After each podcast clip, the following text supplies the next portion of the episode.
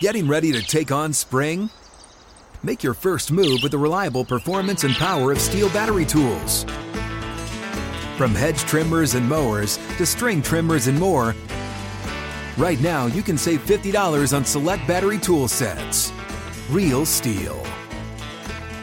Offer valid on select AK system sets through June 16, 2024. See participating retailer for details. When you buy Kroger brand products, you feel like you're winning. That's because they offer proven quality at lower than low prices.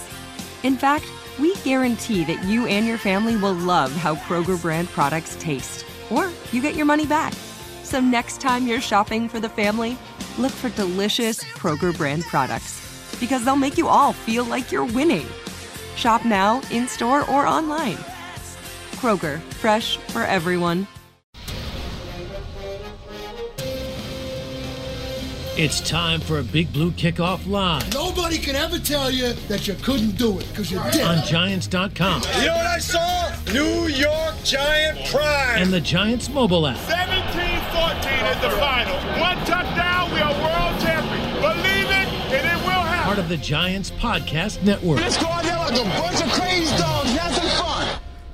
All right, how you doing, everyone? I'm Russ Salzberg, and once again, welcome to Big Blue Kickoff Live, presented to you by Pepsi Zero Sugar, new and improved Zero, never tasted so good. As always, with me, my buddy, my colleague, and just a little bit pumped up today is Paul Dottino, Paulie Dots at the controls, Pearson Butler, and of course, you, the fans out there, the Big Blue fans who are all revved up for another, that's right, another playoff game this week coming up in Philly. How are you, my friend? I'm doing great, Russ. You know, we were just talking before the show. Uh, In the span of seven weeks, the Giants will now be playing the Eagles for the third time. There's no secrets here. Everybody knows exactly what the Eagles are made of. We know what the Giants are made of. I'm expecting a real steel cage tug of war match on Saturday night at the Linc where the Giants have not won a game since 2013. And if you haven't kept track, that's since the days when Tom Coughlin was the head coach. That's right. Uh, l- listen, uh, we're facing. I'm not taking anything away from uh, the Minnesota Vikings, but we're facing uh, a much tougher, in particular, defense. It's a very tall order to beat the Eagles. It's a very tall order to go in there and beat the Eagles. The Eagles are seven and a half point favorites. Uh, and I think they should be. And I'll say this right up front. I told Paul yesterday, I picked the Giants on my podcast to win the game by the score of 30 to 27 because I can't possibly pick against the Giants. I mean, we, we've been through so much together on, on the downside. This is too much fun, and we're working. I mean, we're here, Big Blue Kickoff. I have my own podcast, but I, I, I think it's going to be a very tough game. I think it's going to be a very physical. I think it's going to be, you know, junkyard dogs uh, in the alley. I think for the Giants to win, they have to, first of all, you know, everybody talks about, you can't say enough good things about Daniel Jones, but the key to me in this coming week was also the key to last week. What's that mean? Zero turnovers. Zero turnovers. And you know what? That's that old cliche like in baseball, oh, those bases on balls. In football, it's mm-hmm. oh, those turnovers. And if you can stay away from those turnovers and you can protect the ball, it's a big difference. And all you had to do was watch other games this past week, whether it was the Buffalo Bills game, all those games. You, you, you know, turnovers, they're a great equalizer. And, you know, let the Giants take care of business. Uh, I expect them. I Listen, they're going into this game hitting their stride, playing their best football of the season. So let it continue. Yeah, Russ. Uh, obviously, the turnover factor is going to be huge. Anytime you're an underdog in a game, you have to start with playing clean football, and it's it's about zero turnovers. It's about minimizing the penalties. It's about minimizing or totally eliminating the drop passes. Those are the things that you start with if you're an underdog. You got to make sure those things are cleaned up. Once you get that foundation set, excuse me, then you say, well, what else? what else do we have to do? Well, it's clear to me that the Giants must control the clock. They must do it with the run game, specifically to the edges, which means Barkley's going to have to get out there and get some blocking from his tight ends, from his his pulling offensive linemen, and from his wide receivers. We saw the block that Golladay gave to Barkley in Minnesota. How, about that? He obliterated Yeah. Shelley, the defensive back. He really twice on the same play. Yeah, twice. Okay, that's the kind of stuff that has to happen. The Giants need to control the tempo and the context of this game by running the ball well, turning some big plays out of a, potentially short gain because of outstanding blocking downfield on the second level. They're going to need Daniel Jones, and I, you know, I don't like to do this, Russ. I'm going to have to say it. Daniel Jones is going to have to run. He's going to have to run more than I want him to. He's probably going to have to run for over 70 yards like he did in Minnesota for the Giants to win this game. Barkley and Jones are going to have to combine, in all honesty, the way I see it, for about 150 yards rushing I- between I- the two of them. I'd say that's that's a, that's okay, a good number. And and you're also going to have to use a, a healthy dose of short passes as well that act as the extension of the running game, so that you can continue to methodically control the clock and establish this game to be at your tempo. Because here's the thing, Russ: what you want if you're the football Giants, you want this game to be as close to 20 points for the winner as possible. For the Giants to win, this game can't be in the high 20s to the 30s. I know you said the other I a said- moment I you want to pick thir- 30. I said 30, 27. I don't think you can I don't think you can you can do that if you're the Giants. I think you need to if you're going to win this game, you need 24-23, 24-20, 24-21. I think it's got to be as close to the low 20s as you can make it. Uh, because you want to limit the possessions and I- slow the game down and drag it out. I, I and, and I base my number on on the fact that you have part of what you're saying is true. You have not one, but two running quarterbacks in this game for each team. Two guys who can do damage. So while um, you know you want Daniel to do his damage, and you have Jalen Hurts on the other side, that's why I, I think that score could get up there. But I still think it's going to be a dogfight. 201 939 4513 is the number. Before we open up the phone lines, um, let's take care of a little business. Make sure, folks, you go uh, subscribe to the Giants Huddle podcast. That's right, the Giants Huddle podcast, because the podcast features a rapid reaction right after each and every game with one of our analysts. Uh, an episode midweek featuring an interview. This thing keeps going on. An interview with um, Bob Papa and head coach uh, Brian Daboll, and an opponent preview of that week's opponent. Search for Giants Huddle on your favorite podcast platform or listen on the Giants app or at giants.com slash podcast. Again, 201-939-4513 is the number. I just want to say one thing because, you know, Paul brought up the great block by Kenny Golladay. Everybody is talks about uh, Brian Daboll, uh, you know, uh, how I don't know if the word is resurrected or fixed, whatever, you know, what he's meant to um, Daniel Jones. But watching Kenny Golladay make those blocks is what told me what I needed to do, to know about the culture of the Giants, thanks to Brian Daboll. There's a guy who's, you know, for all intents and purposes, been miserable. You know, he, he has underachieved. He's been a mystery to you, been a mystery to me. But there he was, just like there he was in the season finale. There he was, just getting some spot time, making the most of it. That doesn't happen by accident. Now, No. you, you have to have the character and insides as a human being. I'm not even saying as a player, as a, uh, as a human being, which Kenny has, but that also has to come from the head coach. Just like in that season finale when he made that great catch, and then you looked over to the bench, and there was uh, Brian Daboll sitting next to him with his arm around him. It's all part of the process. We've talked about it all year. And then what happened in Philadelphia? He got to play a few plays, stole a touchdown pass on a 50 50 ball Mm-hmm. away from his former Detroit teammate, Darius Slay, in Yep. the end zone on a great throw by Davis Webb. Think about this now. You mentioned it the other day. You said, well, now Minnesota has to keep their eye on him. Oh, 100%. Well, guess what? Everybody does. They uh, well, they may have, but they also got trucked in the process. so, so let's see now. Kenny Golladay had an impact on that game last week in a different way. Let's see how many snaps he gets this week.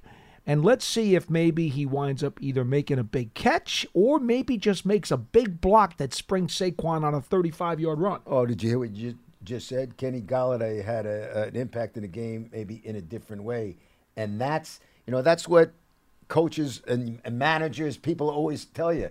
If this ain't working for you, you can do something else to make it work Right. for you. You- Find a way to help us. That's exactly what it is. 201 939 4513 is the number. Let's is that is that somebody in Barcelona, Pearson? Well, we'll go, we'll go to Steve. Wow. We'll go to Stephen first in Barcelona. How are you, Stephen? Hello. Good, good. Can you hear me? Well, I can hear you. Can you hear us? Can you hear me? Yes. Yeah, yeah, yeah. I'm, I'm just, you know, I'm watching on the thing and uh, it's delayed. That's why I was confused. Yeah, you know, I, I was looking at at Daniel Jones. I was looking at some pictures, and I noticed his his legs are um, monsters. And then I looked back when he was in the the combine. He's just, I mean, his legs look great, and he he. he He's so strong now. I mean, the, the only guys I could think of who's stronger are Culpepper and and uh, Roethlisberger, but he's like running over people like Jimmy Brown. I mean, it's like Well, I, you know, I don't know. let, I let's was looking at his. let's hold on a second, Ste- Stephen. Stephen, I, I, I love you, buddy, and especially being a Giants fan, calling. But uh, y- y- you know, and Jim I, Brown, I huh? Jim Brown. y- you know, n- n- when, when, when we talk about goats, that's the goat. Yeah. So let's just be careful with Jim Yeah, Brown. yeah. Continue. No, I know. I mean, but I mean, you know, that's that's you know, I'm just like he, he's just really running over people, and uh, you know, it's it's. I, I don't know what his upper body looks like. Oh, I haven't seen him with that with his shirt off lately. I you know, I, Here- I here's was what I'm gonna tell him in the combine, and he was. Yeah. All right, here's what I'm going to tell you, and, and, and the connection's kind of filtering Yeah, or, or- or thanks for the flickering call, a little Stephen. bit. But here's what I want to tell you. You remember, I think you were still you were here at the time when Phil Simms was early in his career, and he was more of a runner. He he scrambled a lot, Right. Because there was really not much of an offensive line, Right. and so Phil had to be mobile. He had to run a lot. Then in those first few years, he got hurt so much he cut down significantly on his scrambling, and he became strictly a pocket passer. My point is, as Parcells used to say all the time, Phil Simms ain't no quarterback. He's a football player because he was tougher than nails and he would relish lowering a shoulder into a linebacker. Yep. Now, that's not the most intelligent thing to do. No. But Phil, Phil, as a young quarterback in this league, was very, very physical and sturdy and was willing to take guys on. I see Jones doing that right now. When he runs, he reminds me of a younger Phil Simms. Uh, I'll, I'll, disagree with you on that. I mean, to me, if you're going to make a comparison, Well, he's like Haas in terms of his well, yeah, athleticism, yeah, like to me, but his toughness is more like Phil. Well, yeah, I mean, but you know, a lot of guys are tough. L- listen, Eli Manning was no physical specimen, but you know what? There was nobody tougher than Eli Manning. yeah, but it That's was a different style of toughness. But, but tough is tough. That's okay. Tough is tough. I, I will say this about Daniel Jones. I mean, don't be surprised about how strong he is. Daniel Jones is ripped. He's a very strong guy, and his work works. I'm not going to insult anybody else. No, let's put it this way: nobody on a team works harder than him, off uh, the field or on the field. See, that's why I bring up Simms though, because Phil Phil was built like a tight end. Phil was incredibly strong. He was a weight room junkie. Hey, I- had to be because he had gotten hurt so much. You know, back in the day, I'll I'll just digress for one second when, when you mention that. Back in the day, there used to be, if you remember, the seniors golf tour used to have their NFL. Uh, Yes, uh, uh, at Montclair. On the tour at Upper Montclair. Okay. At, at Upper Montclair, and they asked me each and every year to um, host the quarterback challenge, and I remember all the quarterbacks walking towards me. You know, we're getting ready to do it, and you had Elway, you had Simms, you had this guy, uh, Kelly, and, and and I'm looking at guys, and it looked like they all looked like forget tight ends, linebackers. One was bigger than the other, and I'm saying, man, I God, you don't realize it till how big and strong they are. So yeah, Daniel just happens to be one of them. 201-939-4513 is the number. Now let's get back to some local calls and let's go to uh, Rich in Long Island. Hello, Rich. You're on with Russ and Paul. Hey, Russ, Paul. Hi. Uh, not to say not to say that I'm superstitious, but I'm superstitious. I called you guys last week, and I told you, you know, the secondary with Xavier and Andre would be the keys. They were. Their tight end did beat us, but what you guys talked about in your opening about playing mistake football, you know, we got to run with power, control the clock. As always, the interior line is the key. Uh, you know, I'm looking for a victory. And really, uh, that's really, I just wanted to say that. I wanted to give a thanks to Dave Gettleman. And Paul, I got a question for you. Yeah. You could share any interesting sideline uh, story with adventures at the Linc that you've had with the fans there. Thanks, guys. Thank Go you. Okay, okay, Rich. Yeah, share some of your pleasant times on the sidelines at the Linc. I- then talk about it in the parking lot and every place else. Yeah, I don't think uh, I don't think this is the place to talk about those things. Those those folks are uh, very raucous. I think that's a, probably a good term, right, Russ? Raucous, good That- term. uh, understatement. Okay. Understatement. I, I will tell you this: uh, be very careful when you go down to the Linc. If you're a Giants fan this week and you got a Saturday night game, be very careful in the parking lot, please. And I'm not being funny. Just be careful in the parking lot.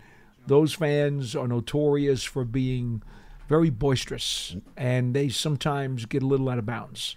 And I could tell you a lot of stories, but I'm not going to go there right now. All right, 201 939 4513 is the number. Little business, folks. Follow at Giants on Twitter and retweet to win a $100 Team Store gift card and Modelo prize pack. For every point the Giants score, one lucky fan will win. That's right, 31 fans. 31 fans won last week. Drink responsibly. Modelo, a special beer. Imported by Crown Imports, Chicago, Illinois. Got to be 21 plus. All right. Uh, 201 939 4513 is the number. Let's go back to the phone lines and let's check in with Hugo here in New Jersey. Hello, Hugo. Uh, good afternoon, guys. Hi. Um, hey, you, you know, you were, a, a lot has been said about the Kenny Golladay block, but you know, all all the Giant receivers block. You're That's right. Good point. Daniel, Yeah. when Daniel Jones gets on the edge and has those successful runs, you know, you got to give a lot of credit to uh, to the receivers, and, and they do a heck of a job on those pin pull concepts when they pull the center and tackle, and, and Yeah. those receivers come down on defensive ends. The Giants receivers are more get in the way blockers than they are physical blockers. Sterling Shepard would get in there and get nasty with a guy, which was always something he took a lot of pride in because he's a, a much shorter guy and many times was taking on a bigger defender. He was a true blocking wide receiver. Uh-huh. Most of the Giants receivers are get in the way blockers. There's a heck of a difference.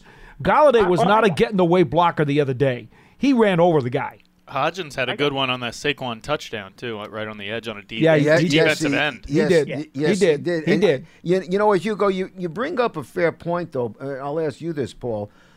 With Daniel Jones doing, with his running being part of the package, Right. or packages, if you will, I just wonder if that helps the Giant receivers concentrate that much more on the, their ability to block because it's their quarterback. It's not like they don't care to block for somebody else. But hey, we, we listen. This is a big deal, and Hugo made a very fair point. I mean, they were they help a lot on those uh, runs. Well, they need to. Daboll said earlier this week that you've got to be able to block more on the edges. He's going to need more blocking from his receivers and his tight ends and any of the linemen who get out there. He knows that. The Giants must, must have an outstanding game blocking on the edges if they're going to win this one this week. That's a very, very important key because running up the middle against those two defensive tackles uh, and, and actually the rotation that they have at defensive tackle is not easy to do. Okay? It's just not. You've got to be able to run off the edges. And considering that their corners are so good at coverage, okay, you can take advantage by running them off the line and then trying to get some yardage out to the sidelines. 201 939 4513 is the number. Thank you for the call, Hugo. Let's now go down to Florida and check in with Ralph. How are we doing, Ralphie? You're on with Russ and Paul. Hey Russ, hey Paulie. Um, just great. Like Rich stole my fire. I'm not a, I'm not superstitious, but I'm a little stitious. I called you guys last week, Mm-hmm. and um, I told you Russ that 11 and 0 again in one score games. Eventually, the law of averages, and the Giants got them. But um, two things I want to make a point on. One thing that I thought Wink did a great job of an adjustment from the first game was how they handled the screens. Darnay Holmes was Yeah. amazing on the screens. Yep. He made three huge tackles on them screens. I think they were uh, tackles for loss, if I'm not mistaken. He was amazing. He was slipping through the tackles and just diving and getting through and making big hits on the running back and the receivers. And I think that was huge because it didn't let Minnesota get going on those screens and get big plays. And I, if I'm not mistaken, they really didn't have a lot of big plays in the game, right? There was a lot of dink and dunk. And, They they, and they had right? three pass plays of, of more than uh, 20 yards, and only one of them was actually a long throw to Thielen down the sideline. Right, the other right. two were catch and run. Right, right. And the one that, that like Xavier like jumped the route trying to get Justin Jefferson and Hockenson got behind him on that wheel route. That was one of them, I guess, right? They would, they, well, there was there was clearly a, a offensive pass interference on the one long bomb that they threw down the center of the field. Yeah, yeah, and yeah. and as. Wink said, you guys can talk about that. I can't. yeah. Um, so for this game, I'm just saying this game, ball control, of course, but you know what? The Giants got to play their game. And I understand there's different styles makes fights, like you always say, Paul. Yep. But they have to play confident, like you said. They got to walk in there confident. Yes. They got to play their game. They got to play their game. Don't try to change it up now. The offense has been flowing for the last month, and, and it's like people saying when Daboll, like when they figured out the Saquon running game, and Daboll said, "You know what? Here, Daniel, take over the game." Daniel, Daniel has delivered. So you know what? Let's put the game in Daniel's hand. Of course, Saquon's going to be used in this game. He has to be for us to be successful. But I just feel like we just have to play our game. Don't change anything. Well, th- Ralph, you know what? Great point. Thanks for the call, and and kudos to you because Wink Martindale just told us that they said, "Well, what's the difference?" No, it, what did they do? Or, or they were asking um, Mike Kafka uh, about the other team's defense. He says, "We have to do. We have to take care of what we do." And you know, earlier this week on the Zoom with with um, Brian Daboll on Monday. I had asked him, and, and I brought up the point that I once heard um, Kobe Bryant say. Kobe said, who knows a little bit about winning. Yeah. Kobe said, and being a fierce competitor, Kobe said, preparation doesn't guarantee the victory, but preparation gives you the confidence to go out and do it. And I asked Brian on Monday if the preparation of the Giants going into that game had something to do with so much confidence. Because I don't know if you noticed it, Paul. I had never seen the Giants all season long as confident as I saw them uh, going into that game. And after they, after the, the um, I've seen it for the last month, Eh, to be well- honest. Well, th- I've seen a lot of confidence, but I think it went to a different level, and I'll tell you when it did. After the Vikings went down and scored, and, and they marched down and scored on their first possession, you got the shot on TV in, in their first huddle. Daniels there with his, his offense punching, pu- pumping, fist pumping. Mm-hmm. Let's go, let's go. I mm-hmm. mean, it was like matter of fact. The let's count- the take care of- counterpunch. Yeah, and, and just what the coaches were Yeah. saying, and then whether they did it again, Giants. Every time they punched, the Giants counterpunched, and they did it with confidence. It was no, okay, let's we got to do this now. I thought that was very, very telling. I'll give you two quick points. Not only do I wholeheartedly agree with the Giants' mental approach because they gained a tremendous amount of psychological positivity out of that game at the Linc a couple of weeks ago. Their backups were in a dogfight against Philadelphia starters and basically energized this entire locker room. So, yes, the Giants have tremendous confidence that they can get into another dogfight with their starters now against Philly. And be that as it may, however it turns out, it turns out. But the Eagles are going to know at the end of the day, win or lose, they're they're going to be in a nasty brawl. Eh. That's number one. Go ahead. Number two, styles make fights. And to steal one of Philadelphia's favorite sons, Smoking Joe Frazier, baby. Smoking Joe Frazier. That's what you got to do. You got to put Smoking Joe Frazier in there Pearson, against are Mike you- uh, Tyson. Are you seeing this? All right? Smoking Joe with that powerful left hook. You got to get in there and you got to do Smoking Joe to the Eagles. And you got to throw that left hook. You got to bob, you got to weave. You got to throw that hook again. And you you got to make this Smoking Joe against Mike Tyson.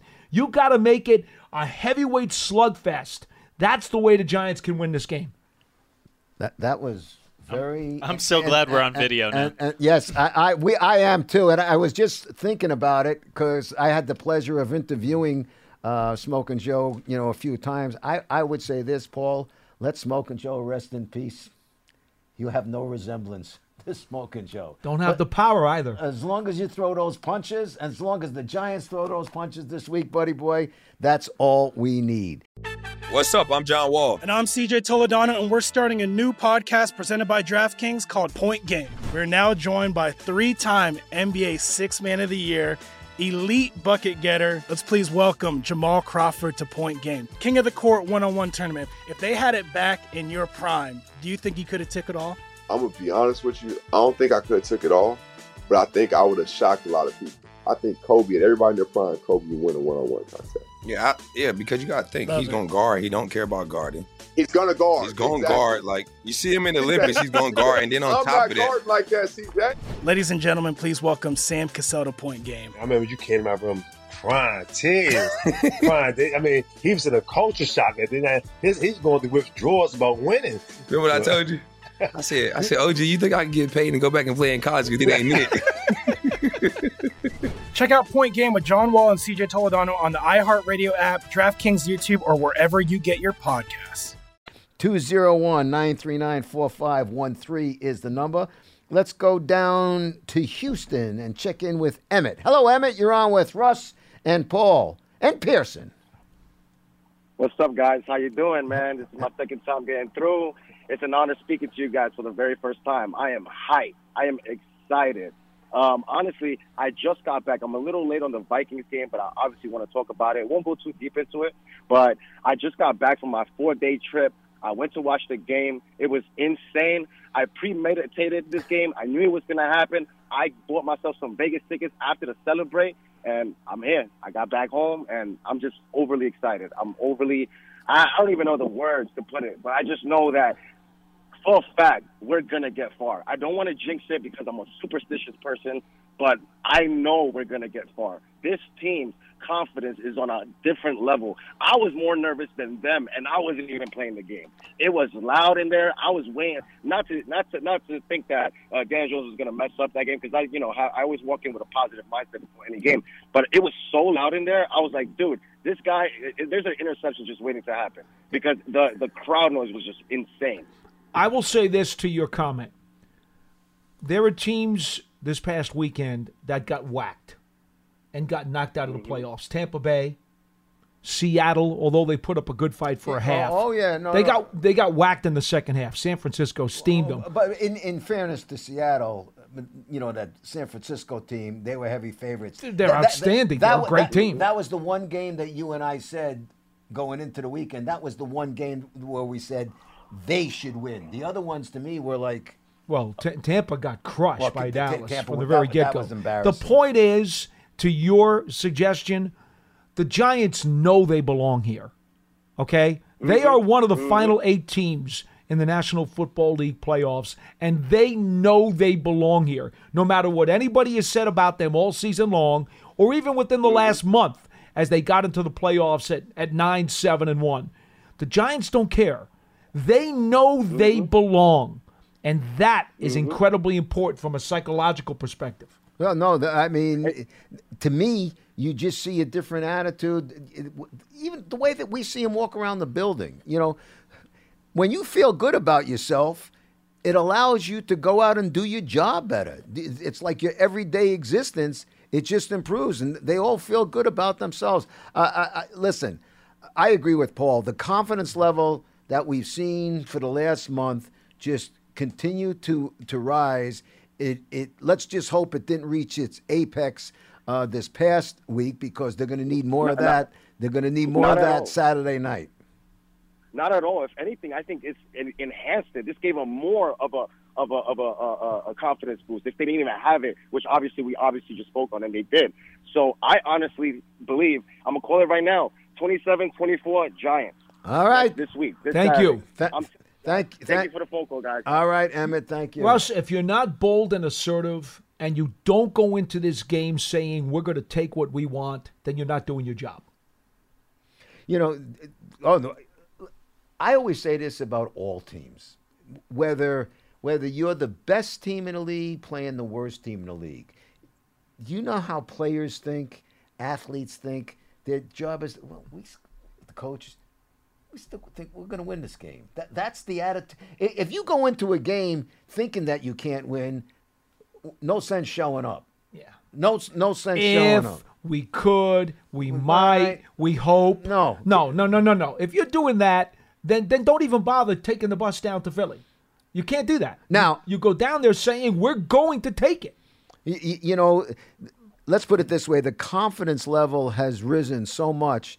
Uh, understand this: if you've watched here all season, you know this. Call, call it. I don't. At this point, I don't even want to say overachieving. I'm just going to say the the Debble, the uh, Daboll, the Schoen Daboll uh, era is ahead of schedule. I mean, ahead of schedule. You know, when Paul and I were talking uh, the, the first week, we were saying eight, nine, nine, and eight. So it was nine, seven, and one. But just everybody seems to be hitting their stride, and you know, and it's a lesson to everybody about lack of patience. A lesson to everybody. You, you know, it takes time. You know, it's not just Daniel Jones growing. It's it's Dexter Lawrence, it's Julian Love, it's a lot of guys growing. And when you grow and you grow together, you gel together. It just doesn't happen overnight. You know, Paul, you've been through everything here. If, if you go back, th- think about it. What was Bill Parcells' record his first year? 312 and and one. 1. If mm-hmm. this was, if social media was what it back then, Bill might, Bill might, oh! as it was, he almost didn't survive. I know. So he might not have survived. You know what, Chuck Noll? The Chuck Noll. Four Super Bowls. The Chuck Noll. You know what he was in his first year? One in thirteen. I mean, I mean, there's gotta be. uh, you mentioned Phil Simms. Phil Simms wasn't. They weren't putting him in Canton. Certainly not the first years. In fact, Bill Parcells sat him down and made Scott Brunner the starter. We, I mean, it just doesn't happen right away. But in this world today that we live in, if it doesn't happen right away, you're a bum. They want to run you out of town. I was talking about that this week on my podcast. No, fortunately, you know, and I said, be careful what you wish for because it might come true. Fortunately, for the Giants fans, the Giants didn't listen to the wishes. And now everybody is throwing roses at the Giants and, and, and Daniel Jones. 201 939 4513 is the number. Let's go to Coach Marvin in Delaware. Coach, How you doing, Russ? what's How up? you doing, Russ? I'm good. Can How you me? doing? Uh, we here? Yeah. How you doing? Marvin, Coach. All right. How you doing, Paul? I'm in the. I'm, yeah. We got you, Coach Marvin. I think I'm the, in the the car, reception so on your just- cell phone's not so good, but let let's hopefully get your call. Go ahead. Yeah, I'm in the car. That's why you probably don't get me that good. I got But, you. Uh, I was just calling. The, uh, in a way, Russ, I'm, I'm. Last week I was with Paul. I got a game that I want, and I we got it. We went in there and played the way we wanted to play and take that game. This week I'm kind of laid. I'm leaning back a little bit because we're playing a different beast this time. Yeah. and this is a beast. Um, Yeah. This, this is going to be a game, and like Paul, like Paul talking about that boxing analogy. that that's what this has to turn into uh, for us to survive this game. We're going to have to put in a fight to to win a game like this, and I, I am a little nervous about it. But this is a game that uh, my guys, I'm not telling them, oh, this is a game we're going to win. We're going in there. We already know we go into games to win, so I don't have to say it. Um, the thing I would do is I would be thinking more. If we go by the game plan, we should be good coming out of this game. Only thing they need to do is worry about that game plan, execute the game plan, and then the end result is going to be the end result. Because in the game plan, you can't you can't account for penalties, you can't account for turnovers. So there's things that changes the game. It's how you adjust to those things in the game. So um, this is this is going to be a tough game. Um, uh, Paul, I heard Paul talking about the fans. Fans should be careful. And I live in Delaware, right down the street from the stadium. Um, I work for the Department of Justice, um, and I may be there this week. Um, I'm going with um, Harold Carmichael's nephew. Wow. There's a name from the past. I may be. Remember when Beasley Reece flattened him in the 81 yeah. season? One of the great hits of all time in the Giants secondary. Uh-huh. Yeah. oh yeah. Um, I'd like to give a shout out to my girl. She's from Europe. It was her birthday last um, Saturday. So um, Dorda Elzbieta, she's from Europe, and she became a Giant fan this weekend, Paul. Good stuff. I'm glad to hear that. I, I- you know, Coach, see, you're coaching everybody up. I love it. I, I'll tell you, you know, one one week you call us, you got five women and a luncheonette. This week you're in the car, you're cooking with gas. I don't. I don't see No, retirement no, no, anytime in your future, work. Coach. No. hey, listen. Before you go, real fast, Coach. Real fast before you go, I'm going to ask you one quick question, and I, I want a quick answer from you.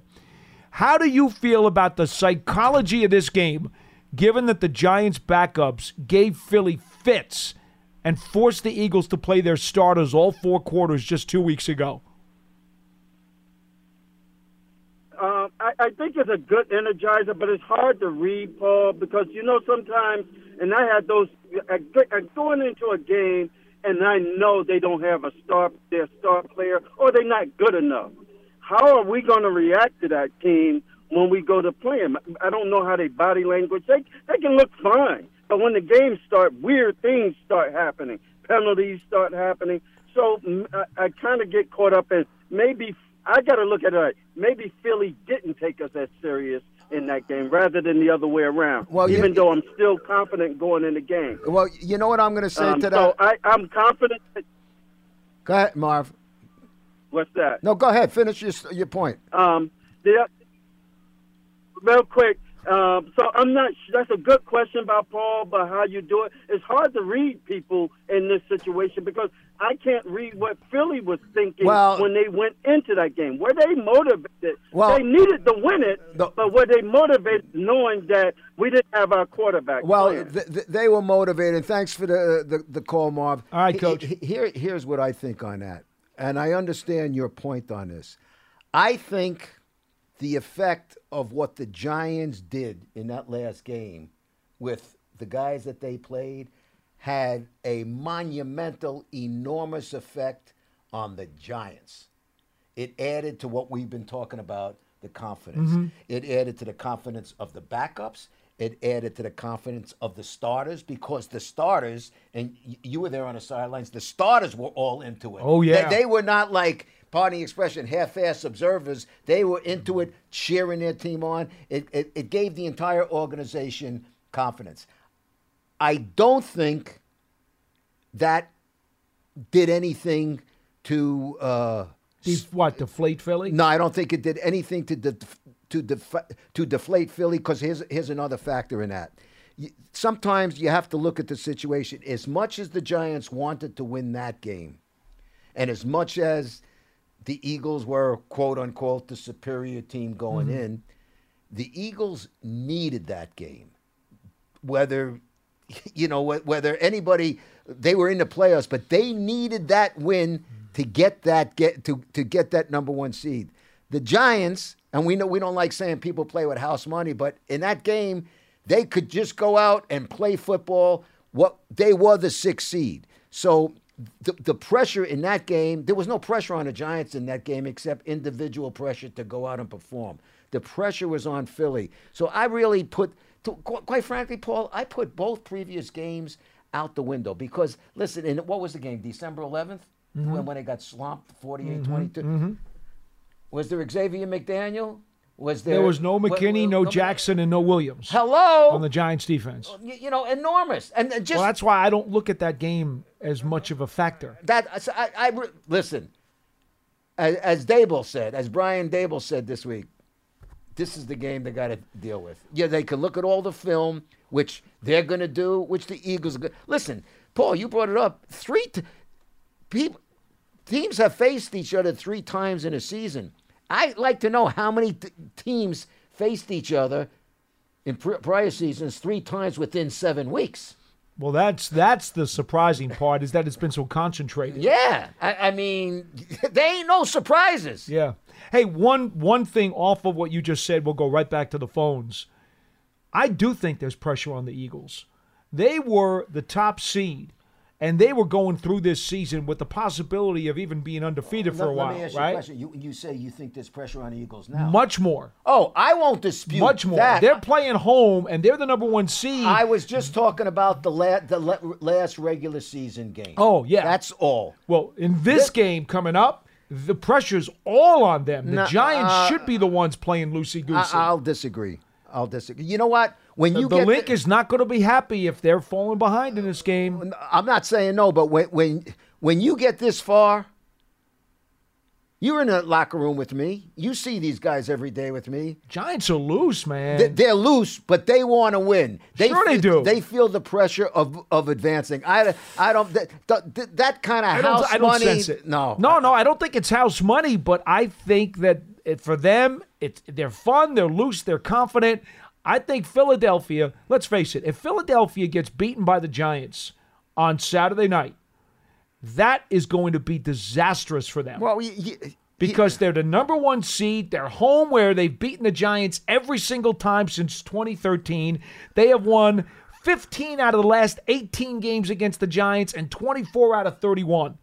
Paul, I, They, they, they, to them, it's like egg on their face if they lose this game. So basically, what you're saying is there's more pressure to be a favorite than to be the underdog. In this particular game, Nah, I, I- totally think there is. I'll disagree with you. To them, the season's a failure if they lose. the, the, the team, pressure. You get to this juncture. You, the Giants are two wins away from going to the Super Bowl. It's pressure on everybody. I, I, I will disagree with that. Okay. 201 939 4513 is the number. Let's go down to uh, the Florida Keys. I don't think we've ever had uh, Peter here from the Florida Key, Pete, uh, Florida Keys. Hey, Pete, you're on with Russ and Paul. How you doing? Hey guys, good. How you guys doing? Hi. Good.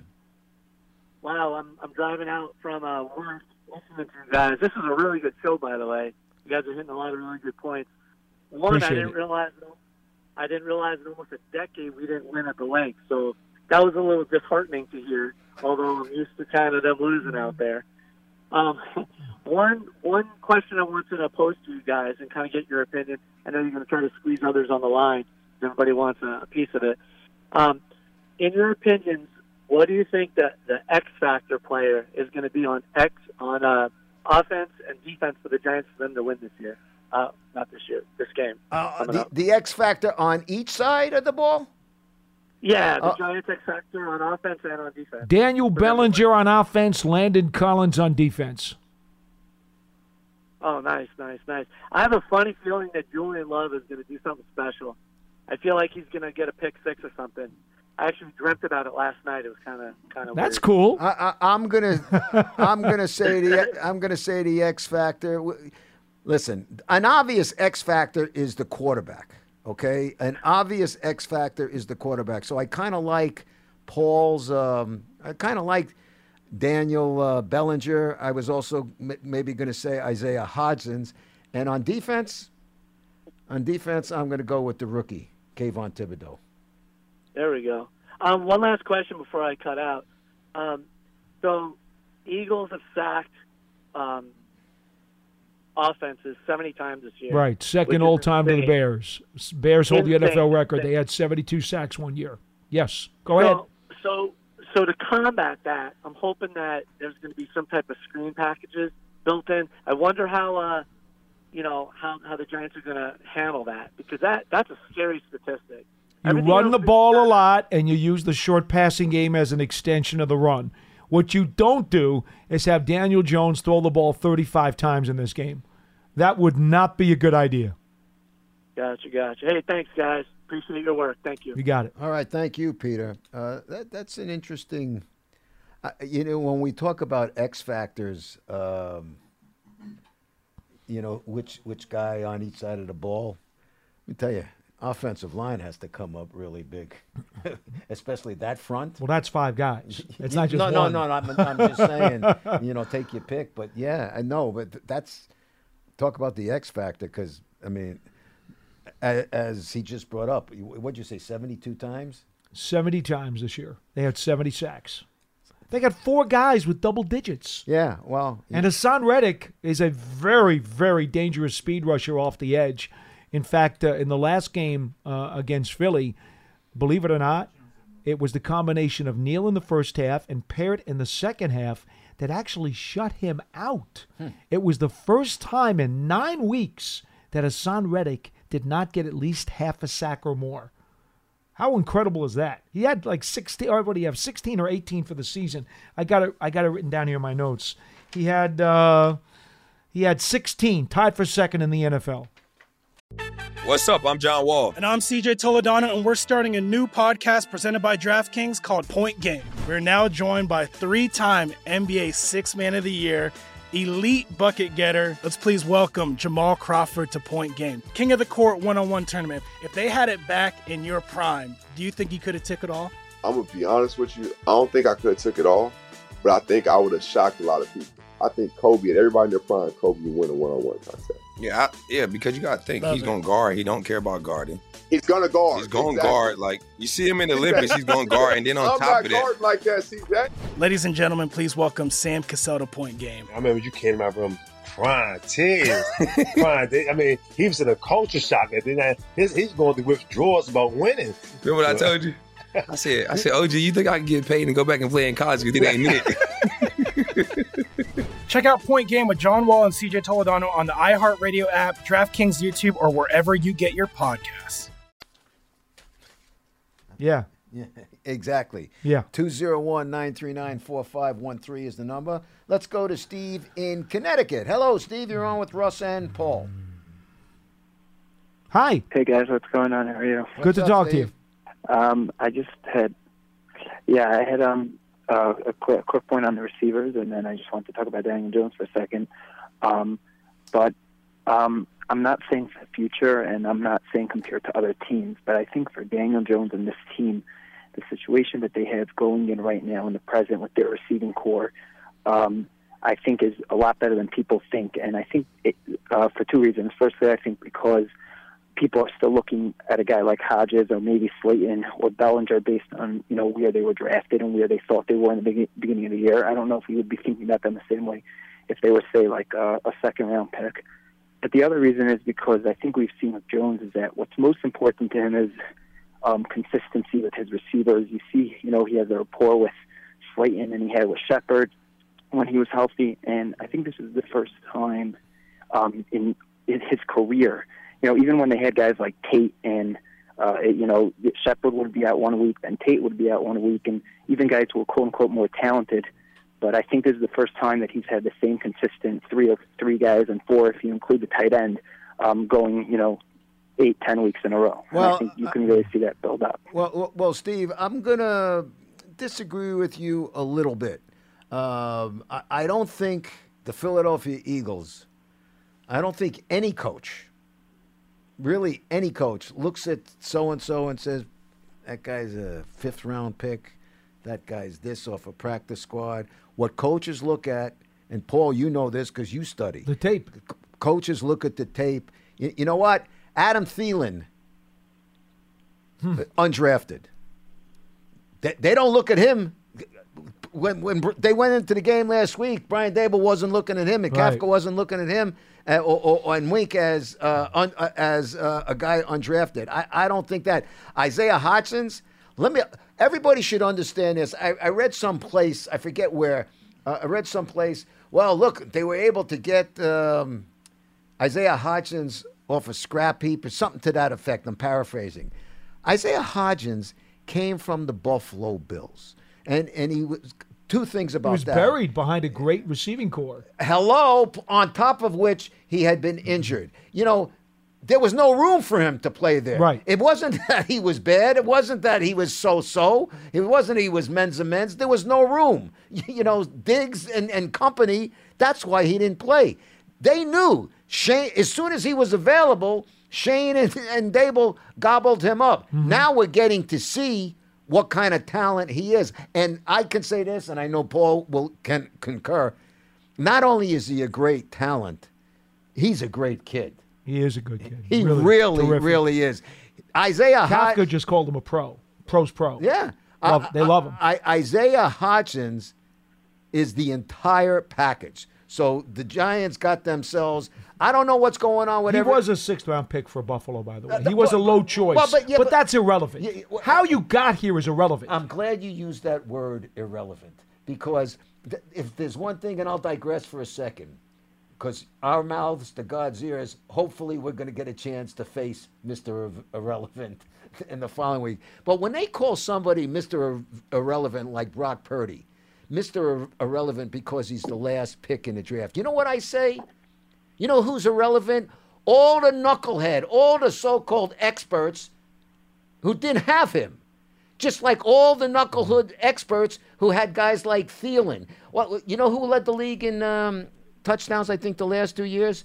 Also undrafted. Austin Ekeler of the San Diego Chargers. Don't give me irrelevant. It's irrelevant for you to think anybody is irrelevant. These guys are football players. I'll give the uh, caller. There's one thing you said that Brian Baldinger has talked about, and that is Daniel Jones. At least right now, has three reliable guys that he trusts and can go to at any time. And because there has been consistency, he knows he's got Richie James on the field. He knows he's got Slayton on the field. He knows he has Hodgins on the field. The Giants haven't had a consistent trio to stay on the field over an extended period of time. It seems like forever. So that much, the consistency of having those guys who he can count on is definitely a part of what's happened here. I would agree with that. I, I would agree. Thank you for the call. Yeah. Thank you for the call, Steve. Um, y- you know, I, we mentioned something before about Daboll going over to um, uh, Golladay. Um, how about Daboll to show you what kind of guy, character he's built on that team?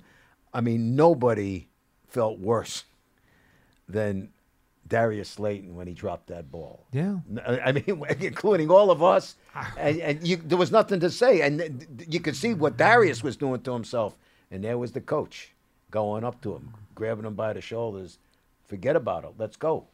You want to know part of the difference between this team and some of the Giants teams of the past? Evan Engram dropped the ball in a very similar situation in Philadelphia, and the Giants lost the game because they could not hold on. This time in Minnesota, they dropped the ball in a very similar situation, Great and the point. defense, the defense, Wink's defense, and those guys stepped up and said, "Not this time." Yep. Which, by the way, to digress for one second, I was pretty happy for um, Evan Engram in his game this past week. Evan Engram had a really nice year for Jackson. Yeah, yes, he good did. for him. Good for him. Good dude. He, he's made himself Really good he's dude. made himself more money. Good for him. I mean, you know what? When you talk about quality guys in a locker room, Evan Engram is Mhm. right up there at No the doubt. uh, top of the class. Let's go to Roxbury and check in with Wilson. Hello, Wilson. You're on with Russ and Paul. Hey guys, how are you? Hi. Hey, um, hey, listen, I got one thing on the game and one thing on uh, people going to Philadelphia. On the game, I don't put any solace and any weight on what happened at, at the Meadowlands because listen, everything that couldn't go wrong went wrong. Uh, the defensive back was a shell of what it is now, and uh, and it came to a point where Brian Daboll said, you know what, let's just lose this battle because we have a war to win, and the Giants are it's a completely different team. So I don't put any weight on any of that stuff. You know what I mean? It is And, uh, amazing at how everything has changed since that time for the Giants, primarily because of their improved health. Of course, of course, of course. That's what I'm saying. But that's what I was saying, Mhm. guys. And uh, and listen, and and going over there, listen. Uh, about nine years ago, uh, two of my buddies and myself, we went there, and uh, you, you, Paul, listen, uh, at, at the parking lot, man. Uh, listen, I had to take a bat out of my truck. Uh, Yeah. Uh, well, well, yeah. And listen, and I, Paul, I don't, you know, I, I don't care. Listen, I, I'll bash your head with, with a bat. Well, all right. Oh, oh, oh, oh, oh, whoa, whoa. Wilson, thanks for the call, bud. But you know what? We don't want to get. Pa- Paul just offered earlier, and I wouldn't say just in Philly. He'd say just be careful. When, when Right, You, be smart. When you go into these games, uh, people, the intensity gets re- revved up. Especially a night game, Russ. Yeah, which means people were in the parking lot. Mhm. People were drinking all day. That that's when things get hairy. So uh, just be careful. I, I mean, we don't want to talk about going into a car and taking out a bat and bashing somebody's Whoa, head. Yeah. let's not- don't don't go there. No, don't go Uh, there. that- just that- be smart. Use your head, and you know what? Enjoy and ju- just enjoy the game. That's it. Let's go down to Texas and check in with Lou. How you doing, Lou? You're on with Russ and Paul. What's up? Hey guys, how's it going today? Where in Texas are you? Uh, I'm in uh, the Dallas uh, Fort Worth Metroplex, about 35 miles from Dallas, about 20 miles from Fort Worth. Boy, wouldn't you love the Giants and Cowboys to advance? oh gosh, I can't, I can't, I can't stand it. But okay, but let's let's let's let's talk, let's talk some defense. So I want to first say, and I'm prefacing this statement as a good thing. That was not a Wink Martindale typical defense on Sunday. That's a good thing. He's learning. He realized, hey, I can't go all out. They got this incredible receiver. We need to contain. Well, that's they contained that, like- that's what you call like- Lou. That's what you call game planning. Adjustments, right? Correct. And that's that's what I think is amazing. Now, my question being, this week, do you see him going back to his more aggressive style with Hurts, you know, with Jalen Hurts possibly being hurt, and you want to get him on the ground as much as possible? Well, I think you have two problems with doing that. Number one, if you don't get there, you will pay a big price. So you better make sure that if you're dialing up some pressure packages, that it's in the right spot with the right mm-hmm. guys out of the right formation because you've got to get home. You want to hit Hurts as hard and as early and as often as you possibly can because you want to test him. You want to see how much pain he's going to be able to deal with coming off of the shoulder injury. That's true. There's nothing nasty about that. That's just game of football. No, you're right. And uh, Lou, I, I don't know about you, and and you know what, Paul, you and I haven't discussed it. Uh, we've seen a lot of bad calls, and this is not this is not my Giants' heart talking.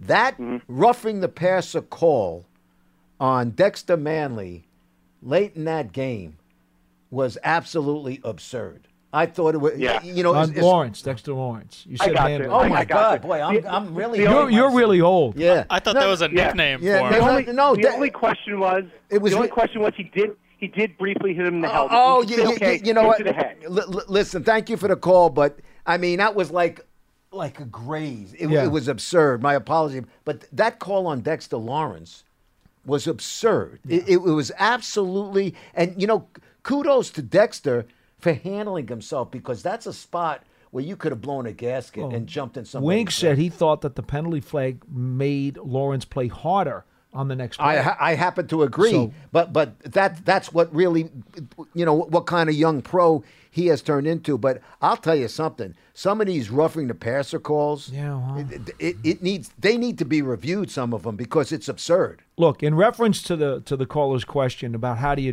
what do you do? All right, here's the good news: Dory Jackson only missed two snaps last week after missing seven games because of a knee injury, and he played extremely well. So, because the Eagles have basically two number one elite receivers, guys in Smith and obviously Brown, who can just make big plays at any time. Right. You could probably say, you know what, Adoree'? I don't know which one he's going to get. Okay. My guess is he probably takes A.J. Brown. And you say, okay, you know what? Do what you can to limit him as much as possible. And you worry about more of the bracketing or the double teaming on Smith.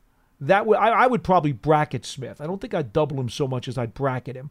And I think you could probably see a lot of that during the course of the game. But in terms of of of uh, Hurts, I'm why I mentioned Collins before. I think you could see some Collins spying Jalen Hurts in this game. I, I, I yeah, I'd agree with that. I would I would That's- spot him as a spy, and that could could inhibit him taking off so much because when whenever Jalen Hurts takes off with the ball, punish him. All right. Time's running out here. I gave my pick of 30 27 Giants. you were close last week. You had a 34 24. yeah, but I'm not I'm not ready to pick this game yet. Come on. Oh, This is the last time you and I are together until I know. next week. Well, but we'll talk there. We'll talk in the lunchroom all week. Let, don't, don't chip the fans. Give, give me something here. Oh, as of this morning, I had 27 23 Eagles. And then I spoke to some folks, um, retired folks who have been in this business a long time, and they kind of convinced me that perhaps the Giants win this game 24 23. Ooh, so that's what you're going with. Uh, I'm waffling. I'm probably going to flip flop at least three or four times in the next three days. Well, flip flop. Don't do any flip flopping now. Give us a pick right out there. I, I think the Eagles probably survive. You heard it here. He's got the Eagles surviving. I got the Giants moving on by the final score of 30 to 27. Either way, folks, we're going to be here next Wednesday and together.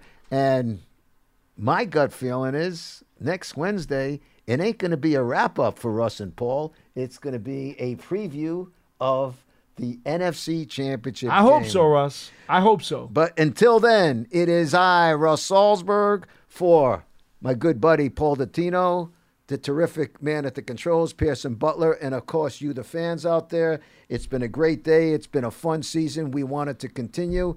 Always remember the number to call 201 939 4513. Get yourselves revved up for Saturday night. Enjoy the playoff game, and we will see you back here next week. Have a good one, folks.